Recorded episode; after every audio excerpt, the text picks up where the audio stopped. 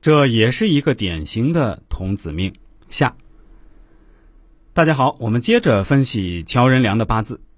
由于二零一零、二零一一年地支都是用神木，木能生火，相当于丁火父母家人当权，故命主还可以持续以前的辉煌。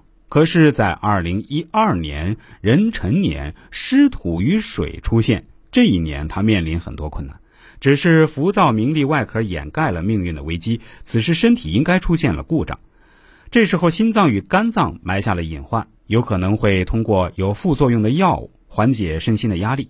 在别人看来，自己已经患上了抑郁、焦虑症等疾病。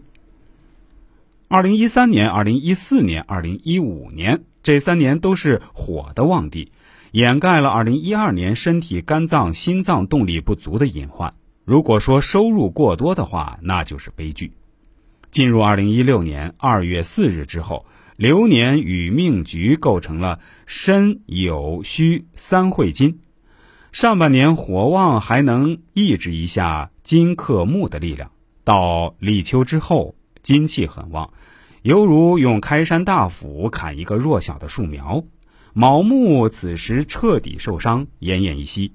体现在命主身上就是头疼不止，木主神经肝脏，故命主应该有焦虑症、头疼症或者幻觉。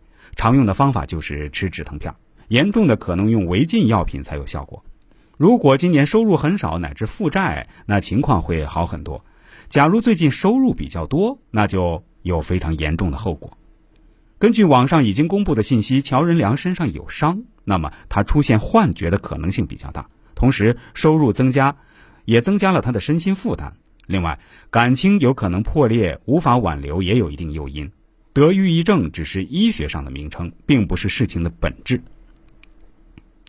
我这么分析是有依据的，我可以举出一个相似的案例供各位听众朋友参考。例如，一个叫农世涛的深圳男子，其生日为一九七六年九月十二日。其八字为丙辰、丁酉、丁卯，缺时。大运从二零一五年三月份之后交到辛丑大运。根据其妻子谭某某八字，乙未、庚午、乙酉缺时。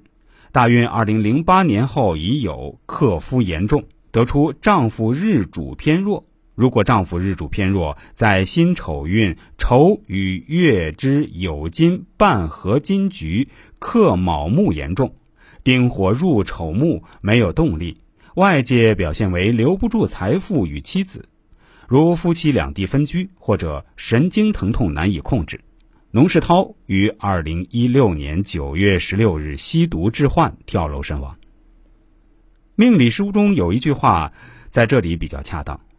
老怕地旺，少怕衰，中年怕死，木绝胎。也就是说，命主丁火在大运中正处于死木绝胎中的木。不论什么原因导致生命的消失，本质是生命能量流失，得不到适当的补充。用通俗的话来说，当事者都是在生病的状态，应该及时介入生理与心理的干预治疗，才能让当事人度过危机。由于信息搜集不是很完整，可能导致分析与事实有些偏差，但总体不会偏离事实太远。感兴趣的听众朋友可以继续跟踪验证。更多精彩内容，欢迎大家关注一下我的公众号“周易面相大叔”，也可以加我的微信或者 QQ，都是七幺八幺五三二九二。感谢大家的收听，也希望喜欢听我们节目的朋友啊，分享给您身边的亲人、同事、朋友都来听听。功德无量。